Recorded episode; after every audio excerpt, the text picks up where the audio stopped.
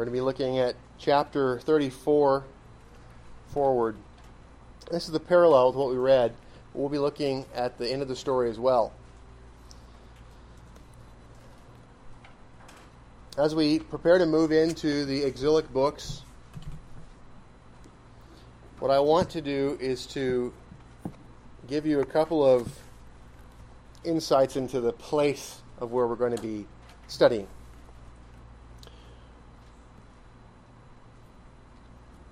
In the beginning of the Bible, you have Genesis, Exodus, Leviticus, Numbers, and Deuteronomy. All these books are written by Moses. Until you get to the end of Deuteronomy, there's this weird passage.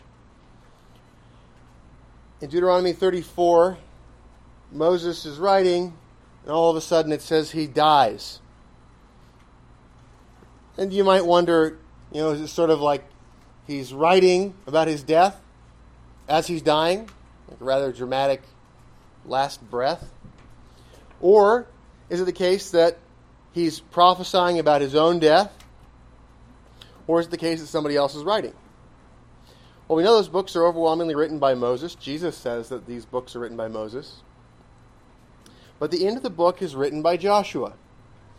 And this introduces us to something that's going to happen over and over again in the history books. In the history books, you have a book being written and you have the end of it being picked up by a prophet. And a part of the self canonization process that we see, God gives a word and it's immediately adopted into canon. We do not wait for some council. We do not wait for it to be approved. It comes from the word of it comes from the mouth of God. It is the word of God. It is authoritative instantaneously. We do not need any human arbiter to tell us that it is the authority. It is God's word. And so, when we have Joshua writing the end of the book, it's being canonized at the very moment that it's written. The book of Judges and the end of the book of Joshua, you see the end of chapter 24 of Joshua and he talks about the death of Joshua. Same question enters the mind. What is it with these prophets and they're dying while writing? Well, that's not what happened there either. It's written by the the end of it is written by Samuel.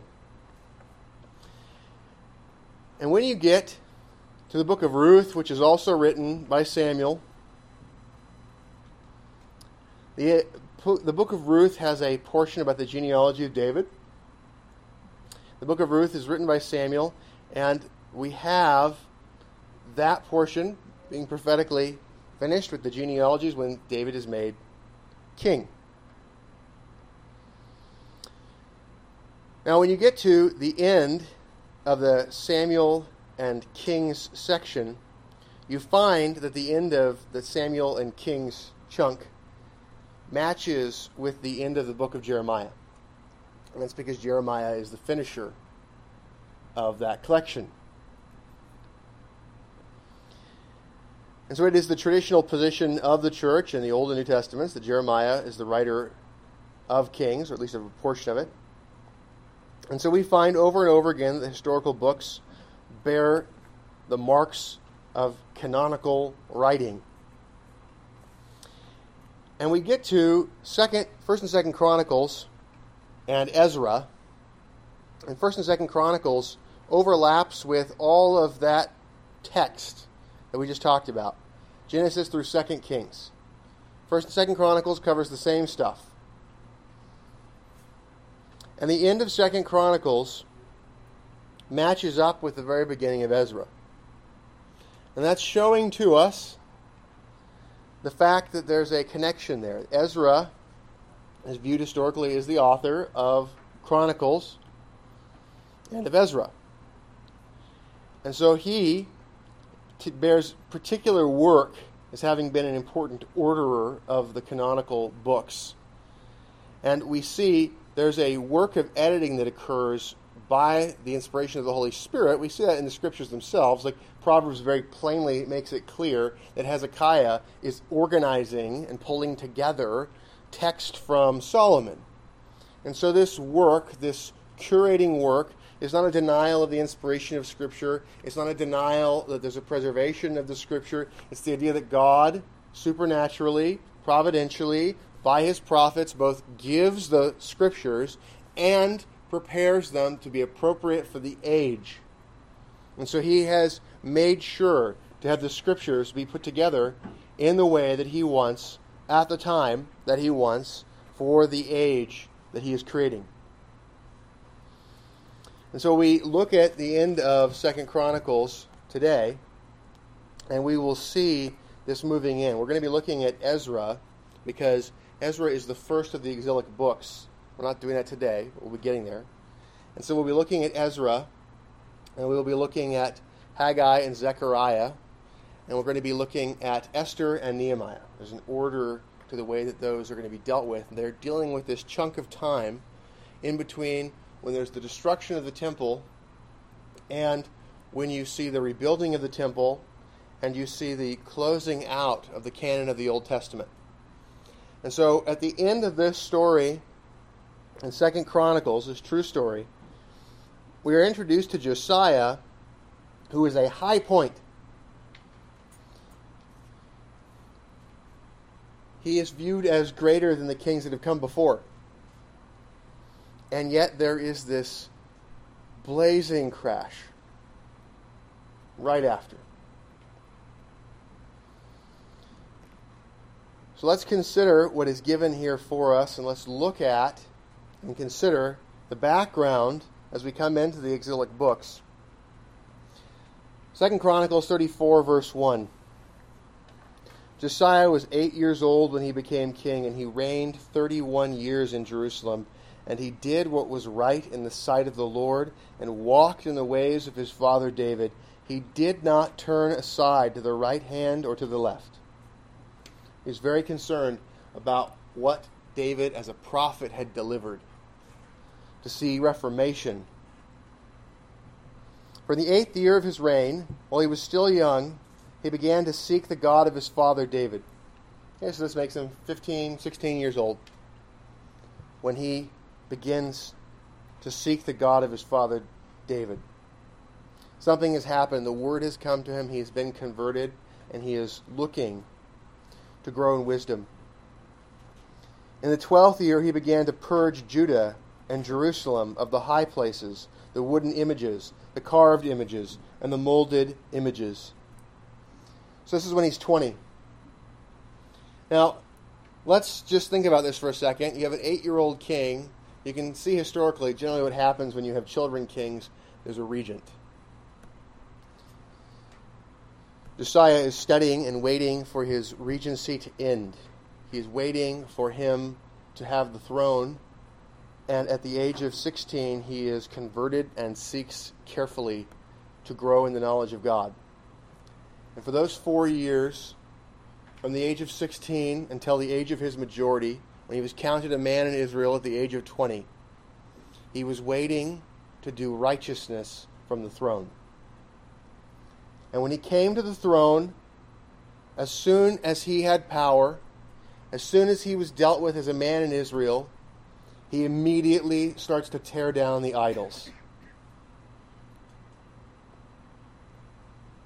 They broke down the altars of the Baals in his presence, and the incense altars which were above them he cut down, and the wooden images, the carved images, and the molded images he broke in pieces and made dust of them, and scattered it on the graves of those who had sacrificed to them. He's defiling them with death and defiling those dead bodies with the death of idolatry that they had practiced in life. He also burned the bones of the priests on their altars and cleansed Judah and Jerusalem, by making those altars into altars that couldn't be used anymore. And so he did in the cities of Manasseh, Ephraim, and Simeon, as far as Naphtali, and all around with axes.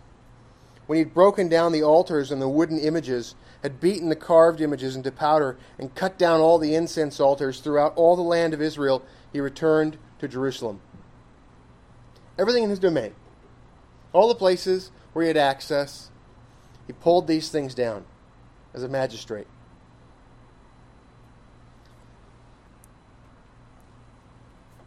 In the 18th year of his reign, so this is six years later, when he had purged the land and the temple, he sent Shaphan, the son of Azaliah, Maaseiah, the governor of the city, and Joah, the son of Joahaz, the recorder, to repair the house of the Lord his God. So he's spending all of this time warring against the idols, tearing down the false worship. He is so taken up with this. I mean, think about this. He is surrounded by idolatry. The temple itself is full of idolatry. Jerusalem is surrounded by idolatry. And we read in, in 2 Kings that he tore down altars that Solomon had built. Solomon in the 900s, Josiah around the 600s. Over 300 years, these altars had stood that Solomon had built for his foreign wives in Jerusalem, for them to worship their foreign gods. Nobody had destroyed them utterly before, even Hezekiah. All this time, perhaps it was the antiquity of them, the historic value of them. Whatever the excuse was, Josiah was unmoved, and he moved them until they were turned into ash, and the new location was the tops of the graves of those who sacrificed to those idols. When they came to Hilkiah, what had happened is there's this new movement from the destruction of all of this idolatry that he has to spend six years, the first six years of his reign, focused on the tearing down of the idols. And then he has resources that he redistributes into positive building reformation. Perhaps in the beginning of his reign, the criticism might have been Josiah is so negative, always tearing idols down. But this negative ministry of Josiah is in order to enable a positive ministry of building. When they came to Hilkiah, the high priest, they delivered the money that was brought into the house of God, which the Levites who kept the doors had gathered from the hand of Manasseh and Ephraim, from all the remnant of Israel from all Judah and Benjamin. So look at this. The remnants of the tribes are gathering here around Josiah's reign. We know earlier on Israel had been destroyed by the Assyrians, but the remnants of those tribes are gathering there, and they are gathering around this king. And so you have elements of the tribes of the northern kingdom that live, the remnant of them, and they are working and supporting in what Josiah is doing.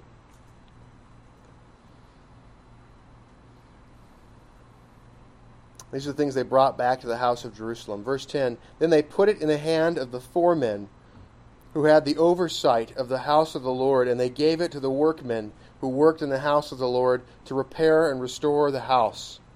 So there's this chain of, of operation the money that's being safeguarded. It's being taken by multiple witnesses to be taken to the temple so that it can be used, and it's being distributed out in wages and for the purchasing of tools.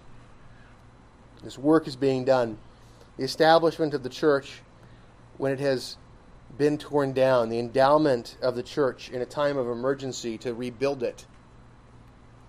Verse 11 They gave it to the craftsmen and builders to buy hewn stone and timber for beams, and to floor the houses which the kings of Judah had destroyed. And the men did the work faithfully. Their overseers were Jahath and Obadiah, the Levites, of the sons of Merari, and Zechariah, and Meshullam, of the sons of the Kohathites, to supervise. Others of the Levites, all of whom were skillful with instruments of music, were over the burden bearers, and were overseers of all who did work in any kind of service. And some of the Levites were scribes, officers, and gatekeepers. Now, when they brought out the money that was brought into the house of the Lord, Hilkiah the priest found the book of the law of the Lord given by Moses. Why, why would this happen? Well, when you're trying to make room for valuable things, sometimes you have to start moving things around. Ever done spring cleaning or ever buy anything or receive anything that's neat and you try to go, how do I got to store this thing? A bunch of money comes in and now they have to make room. And as they're moving things around, As the money gets brought in and gives an impetus to be able to move things, there is a discovery of the ancient scrolls. The Word of God, which had been destroyed along with the destruction of the temple and so much else by wicked kings. The persecution had been so great that it appeared as though there was a loss of the Word of God, and yet it had been preserved in the temple itself, right under the noses of those who persecuted the church. And so, in simply moving things and bringing money in, there's a finding of this text.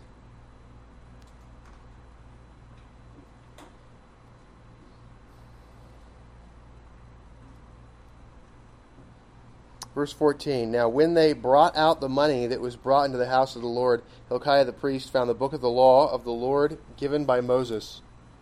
Here we have a teaching from the prophet Ezra, captured for us in Second Chronicles, that the beginning of the scriptures, the Torah, is written by Moses.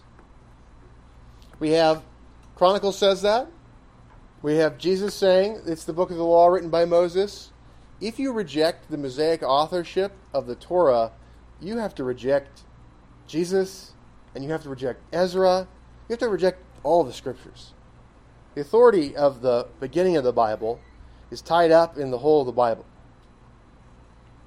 Verse 15 Then Hilkiah answered and said to Shaphan the scribe, I have found the book of the law in the house of the Lord. And Hilkiah gave the book to Shaphan.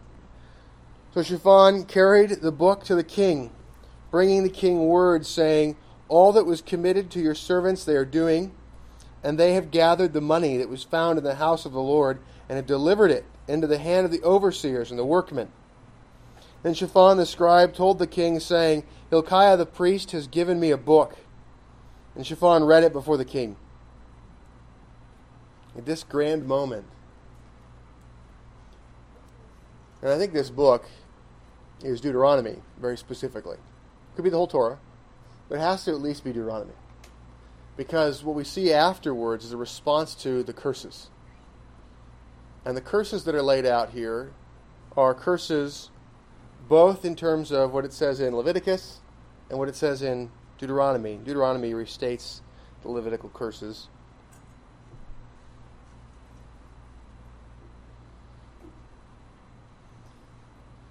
Shaphan read the book before the king. Verse 19 Thus it happened when the king heard the words of the law that he tore his clothes. Then the king commanded Hilkiah, Ahikam, the son of Shaphan, Abdon, the son of Micah, Shaphan the scribe, and Asaiah, a servant of the king, saying, Go inquire of the Lord for me, and for those who are left in Israel and Judah, concerning the words of the book that is found. For great is the wrath of the Lord that is poured out on us, because our fathers have not kept the word of the Lord, to do according to all that is written in this book. So Hilkiah and those of the king Right? So Hilkiah and those the king had appointed went to Huldah, the prophetess, the wife of Shallum, the son of Tokhath, the son of Hasrah, keeper of the wardrobe. She dwelt in Jerusalem in the second quarter, and they spoke to her to that effect.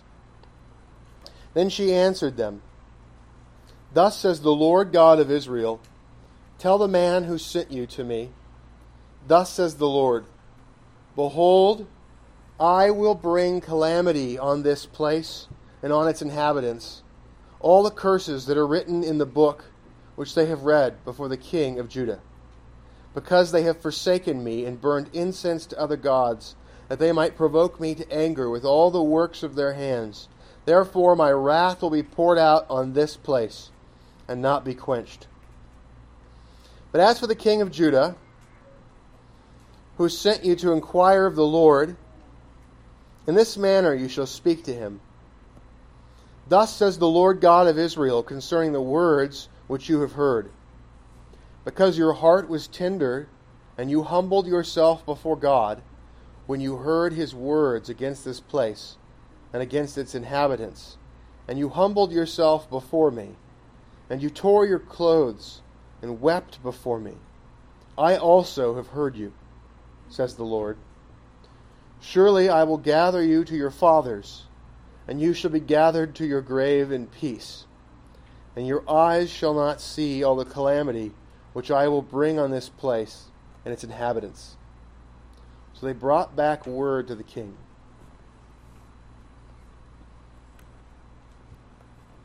Now, to some extent, obviously, to hear that you will not see the calamity is some comfort. But to know that there is still wrath and curse to be poured out on the land, on your people.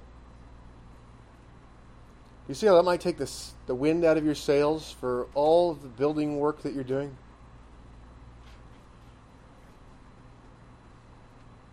And the king sent and gathered all the elders of Judah and Jerusalem. The king went up to the house of the Lord with all the men of Judah and the inhabitants of Jerusalem, the priests and the Levites and all the people, great and small and he read in their hearing all the words of the book of the covenant which had been found in the house of the Lord.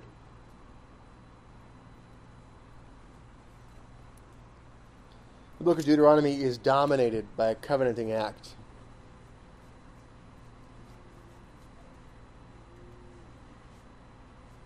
And the response that Josiah has is not to throw up his hands, not to give up, but his response is to seek to do with the few days that he has, all that he can to turn the hearts of the people to the God of the Bible and to lead them in righteousness and to repent while there is yet time. And so there is this corporate gathering to hear the word of God read. And the king stood in his place and made a covenant before the Lord. He leads the people in covenanting, in swearing to uphold the covenant with the people to follow the Lord and to keep his commandments and his testimonies and his statutes with all his heart and all his soul, to perform the words of the covenant that were written in this book. And he made all who were present in Jerusalem and Benjamin take a stand. In 2 Kings, this is a stand for the covenant. This idea that they had to stand up and swear to uphold the covenant. He is engaged in an act of national covenanting. And he calls the people to repent and to seek to uphold the covenant and to look to the Lord who is merciful. So, this is a national repentance. So, the inhabitants of Jerusalem did according to the covenant of God, the God of their fathers. This act of recovenanting in the Old Covenant this is not a new covenant insofar as there's not totally new terms, not totally new things. It's, it's the covenant that was made with Moses. And they are reaffirming that covenant. Every time we take the Lord's Supper, we are recovenanting in the new covenant. Baptism brings people into that new covenant, the administration of it outwardly. It's an act of covenanting. And in the civil sphere, it is appropriate to repent and to covenant. 33. Thus Josiah removed all the abominations from all the country that belonged to the children of Israel, and made all who were present in Israel diligently serve the Lord their God. All his days they did not depart from following the Lord God of their fathers. So he is using his authority to punish crimes and to praise what is good and to seek to uphold the covenant. So here we have a renewal ritual for this covenant. Chapter 35. Now Josiah kept a Passover to the Lord in Jerusalem, and they slaughtered the Passover lambs on the 14th day of the first month. We've just studied Passover. This is a reestablishing of it when it had died away. And he set the priests in their duties and encouraged them for the service of the house of the Lord, seeing the church settled when there is a chaos.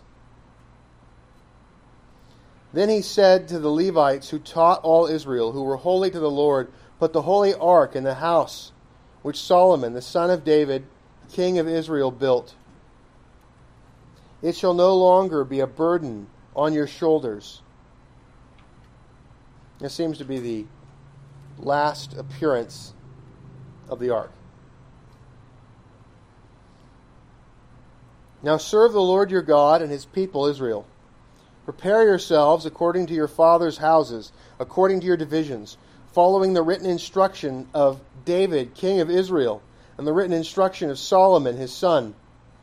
So we have the instruction from Moses about how to keep the Passover, and then there's the written instruction in the change of administration. We go from the tabernacle to the temple. And so there are some changes about how things are administered. Verse 5 And stand in the holy place according to the divisions of the fathers' houses of your brethren, the lay people, and according to the division of the fathers' houses of the Levites. And so there's recognition of households in Passover. We saw that in the original institution. So slaughter the Passover offerings, consecrate yourselves, and prepare them for your brethren that they may do according to the word of the Lord by the hand of Moses. So, recognition of the institution of Passover given by the prophetic work of Moses. You see here how in Second Chronicles, King Josiah, those people that are reforming with him, Ezra, who is reporting this, are all asserting the authority of Moses and of David and of Solomon and the prophetic word that's been captured. The Reformation is according to this. And we have here this idea that in this covenant feast, there's a consecrating of those who participate of themselves, a making holy of themselves. Verse 7. Then Josiah gave the lay people lambs and young goats from the flock all for Passover offerings for all who were present, to the number of 30,000, as well as 300 cattle, sorry, as well as 3,000 cattle. These were from the king's possessions. So whether this is just for the poor or whether it's for every household, he is seeking to help to make sure that this can be kept, to initiate it and saying, I'm not just laying burdens on you, but I'm giving from my own wealth that you can do this. This is a model for us. Jesus talks about how the Pharisees would often just lay burdens on people. When you can approach the law of God in such a way as to just lay burdens on people. But you can also approach the law of God saying, This is good for you. This will be helpful to you. I believe this so much and care so much for you that I will help to carry this burden with you, but you need to learn to carry it yourself. Verse 8 and his leaders gave willingly to the people, to the priests, and to the Levites. Look at what a good king Josiah was. He had leaders around him who were willing to sacrifice. He had pulled together a team of godly men to work with him. Hilkiah, Zechariah, and Jehiel, rulers of the house of God, gave to the priests for the Passover offerings 2,600 from the flock and 300 cattle. Also, Conaniah, his brothers Shemaiah and Nethanel, and Hashabiah, and Jeiel, and Jozabad, chief of the Levites, gave to the Levites for Passover offerings 5,000 from the flock and 500 cattle. We see leaders of the state and leaders of the church, all of them being willing to give to the people, to help them to be able to participate to help them to be able to keep the Passover. So the service was prepared, and the priests stood in their places, and the Levites in their divisions, according to the king's command. And they slaughtered the Passover offerings, and the priests sprinkled the blood with their hands, while the Levites skinned the animals. Then they removed the burnt offerings, that they might give them to the divisions of the fathers' houses of the lay people to offer to the Lord as it is written in the book of Moses. And so they did with the cattle. But you see things that says things like according to the king's command, and you go, "Oh, is this is the king able to just make stuff up?" And then it says, "No, according to Moses' command." In other words, the king was seeking to see reformation in accordance with what had already been revealed. Authority supporting authority. The church seeking to do what it ought to do, the state seeking to do what it ought to do, the Word of God being acknowledged as the authority over both. 13. Also, they roasted the Passover offerings with fire according to the ordinance. But the other holy offerings they boiled in pots, in cauldrons, and in pans, and divided them quickly among all the lay people. Okay, so you have the peace offerings and you have the Passover offerings. They're being dealt with properly. All of it's being done properly. It's not being done in a mixed up way. They're properly differentiating, properly maintaining the different elements of worship. Verse 14. Then afterward they prepared portions for themselves and for the priests, because the priests, the son of Aaron, were busy in offering burnt offerings and fat until night. They're working to serve the other people first and then themselves. There's a servant leadership on display in the church. Therefore, the Levites prepared portions for themselves and for the priests, the sons of Aaron.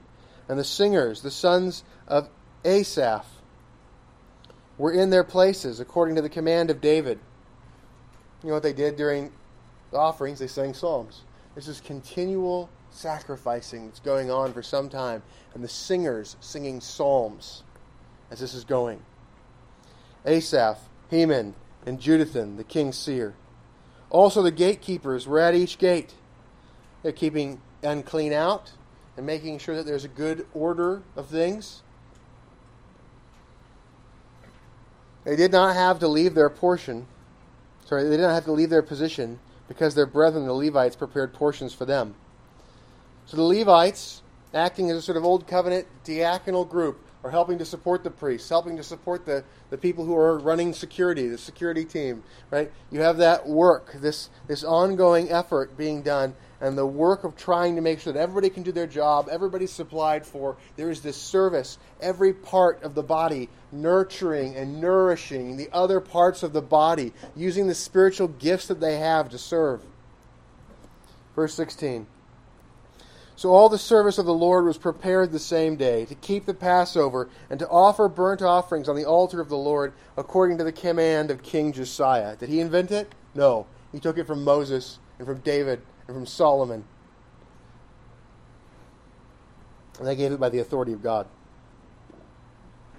And the children of Israel who were present kept the Passover at that time and the feast of unleavened bread for seven days. There had been no Passover kept in Israel like that since the days of Samuel the prophet, and none of the kings of Israel had kept such a Passover as Josiah kept, with the priests and the Levites, all Judah and Israel who were present, and the inhabitants of Jerusalem. In the eighteenth year of the reign of Josiah, this Passover was kept. Eight years into his reign with a regent, he came to know God. Twelve years into his reign, he was finally able to exercise power. And he did so with vigor to do righteousness quickly.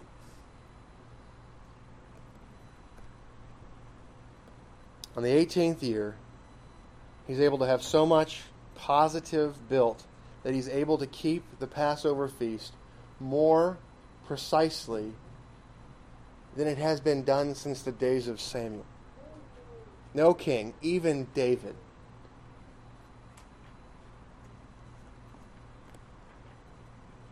Verse 20.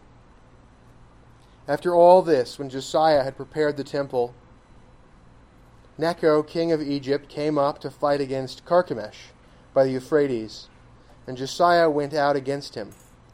But he sent messengers to him, saying, What have I to do with you, king of Judah? I have not come against you this day, but against the house with which I have war. For God commanded me to make haste. Refrain from meddling with God who is with me lest he destroy you. God had sent an Egyptian king to go wage a war against another foreign emperor.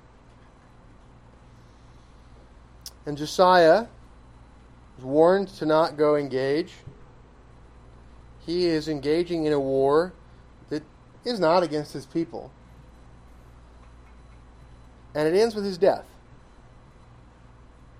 You might think, why? Why do something so stupid? You know, if you die, the kingdom's going to come to an end. There's going to be destruction and curse that comes on you. Why? Why disobey at that point? And ask yourself, why have you ever committed any of the sins that you know violate the Word of God? You had some stupid reason. He had some stupid reason. This is the weakness of men.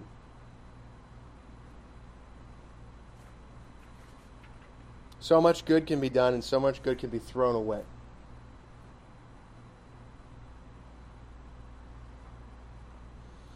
Nevertheless, Josiah would not turn his face from him, but disguised himself so that he might fight with him, and did not heed the words of Necho from the mouth of God.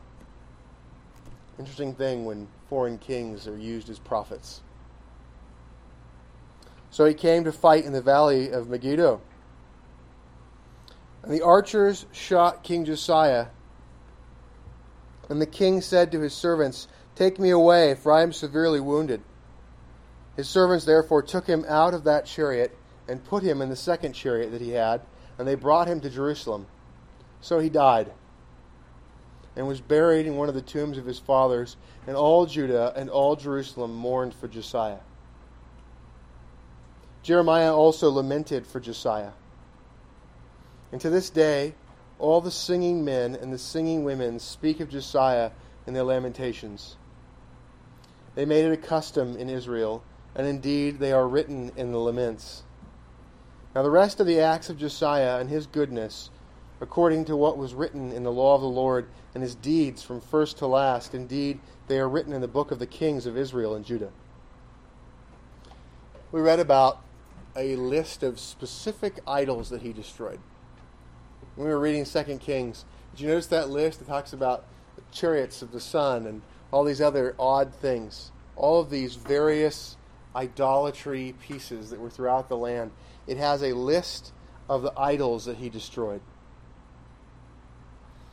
It's very common in the annals of kings to list out peoples you've conquered.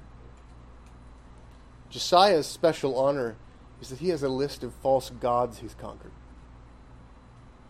Demons whose places of worship he shattered and scattered their ashes over the dead that worshipped them. They are the gods of the dead. The God of the Bible is the God of the living.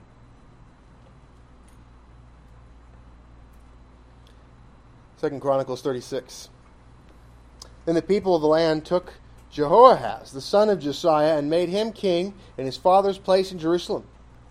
Jehoahaz was 23 years old when he became king, and he reigned three months in Jerusalem. A little bit shorter than 31 years.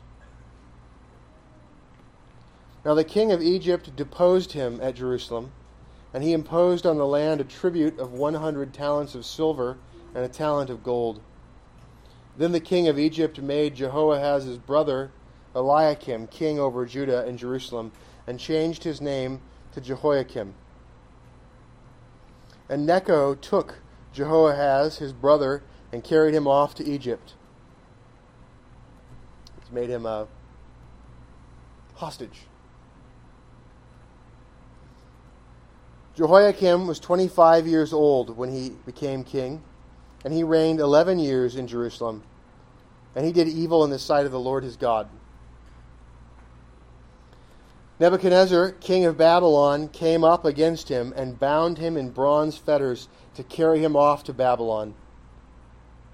Nebuchadnezzar also carried off some of the articles from the house of the Lord to Babylon and put them in his temple at Babylon. Now, the rest of the acts of Jehoiakim, the abominations which he did, and what was found against him, indeed, they are written in the book of the kings of Israel and Judah. Then Jehoiachin his son reigned in his place. Jehoiachin was eight years old when he became king, and he reigned in Jerusalem three months and ten days. And he did evil in the sight of the Lord. At the turn of the year, King Nebuchadnezzar summoned him and took him to Babylon with the costly articles from the house of the Lord, and made Zedekiah, Jehoiakim's brother, king over Judah and Jerusalem. Zedekiah was 21 years old when he became king and reigned 11 years in Jerusalem. He did evil in the sight of the Lord his God and did not humble himself before Jeremiah the prophet, who spoke from the mouth of the Lord. And he also rebelled against King Nebuchadnezzar, who had made him swear an oath by God. But he stiffened his neck and hardened his heart against turning to the Lord God of Israel. Moreover, all the leaders of the priests and the people transgressed more and more according to all the abominations of the nations and defiled the house of the Lord, which he had consecrated in Jerusalem. Here we are, less than 30 years after the rebuilding of the temple. Not rebuilding, the refurbishing of the temple, the restoring of the proper worship, and it is filled with all these desecrations and abominations.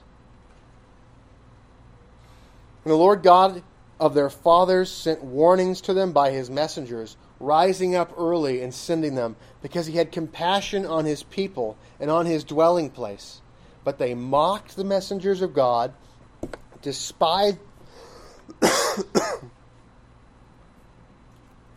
they mocked the messengers of God, despised his words, and scoffed at his prophets, until the wrath of the Lord arose against his people, till there was no remedy. Therefore he brought against them the king of the Chaldeans, who killed their young men with the sword in the house of their sanctuary, and had no compassion on young man or virgin, on the aged or the weak. He gave them all into his hand. And all the articles from the house of God, great and small, the treasures of the house of the Lord, and the treasures of the king and of his leaders, all these he took to Babylon then they burned the house of God, broke down the wall of Jerusalem, burned all its palaces with fire, and destroyed all its precious possessions. And those who escaped from the sword he carried away to Babylon, where they became servants to him and his sons until the rule of the kingdom of Persia to fulfill the word of the Lord by the mouth of Jeremiah, until the land had enjoyed her Sabbaths. As long as they as she lay desolate, she kept her Sabbath to fulfill seventy years. In 605 BC, Daniel was taken, made a eunuch, and you see his story in the book of Daniel.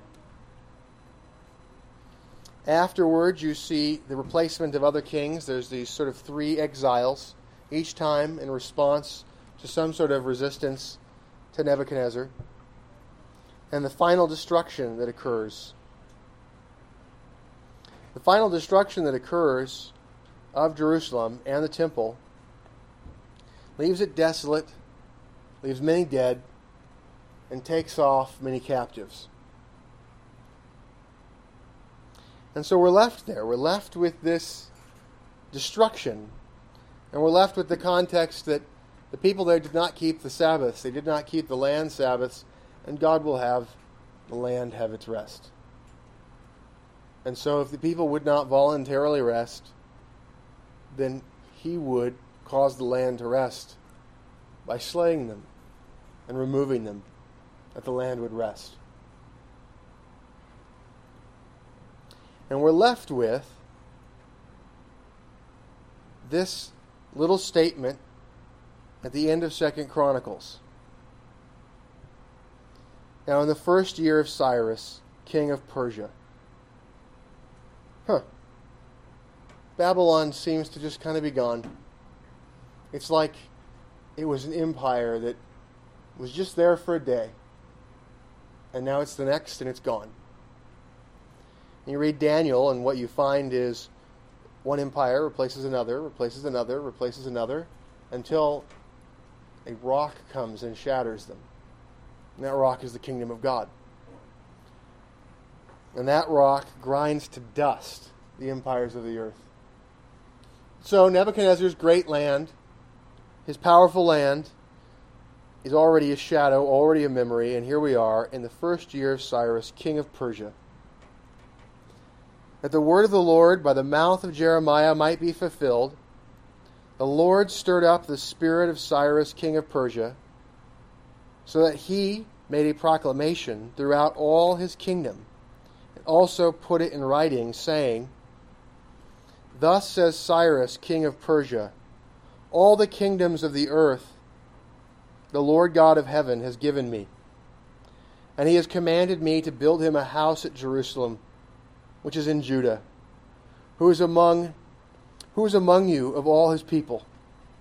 May the Lord his God be with him, and let him go up. Go up where? Go up to be a part of the building of the temple. We get to this place of punishment, we get to this destruction of the temple, and we're left with a statement of hope about the rebuilding. And in case that wasn't clear enough for you, Ezra picks up his next book. Just go to the beginning of the next book. Just go to the right. Now, in the first year of Cyrus, king of Persia, the word of the Lord by the mouth of Jeremiah, that the word of the Lord by the mouth of Jeremiah might be fulfilled, the Lord stirred up the spirit of Cyrus, king of Persia, so that he made a proclamation throughout all his kingdom, and also put it in writing, saying, Thus says Cyrus, king of Persia, All the kingdoms of the earth the Lord God of heaven has given me and he has commanded me to build him a house at Jerusalem, which is in Judah. Who is among you of all his people? May his God be with him, and let him go up. Everything, jot for jot, the same up till then. And then it carries on. This is Ezra showing us the continuous nature of that revelation that's been given. And it carries on and explains for us Go up to Jerusalem, which is in Judah, and build the house of the Lord God of Israel. He is God, which is in Jerusalem. And whoever is left in any place where he dwells, let the men of his place help him with silver and gold, with goods and livestock, besides the freewill offerings for the house of God, which is in Jerusalem.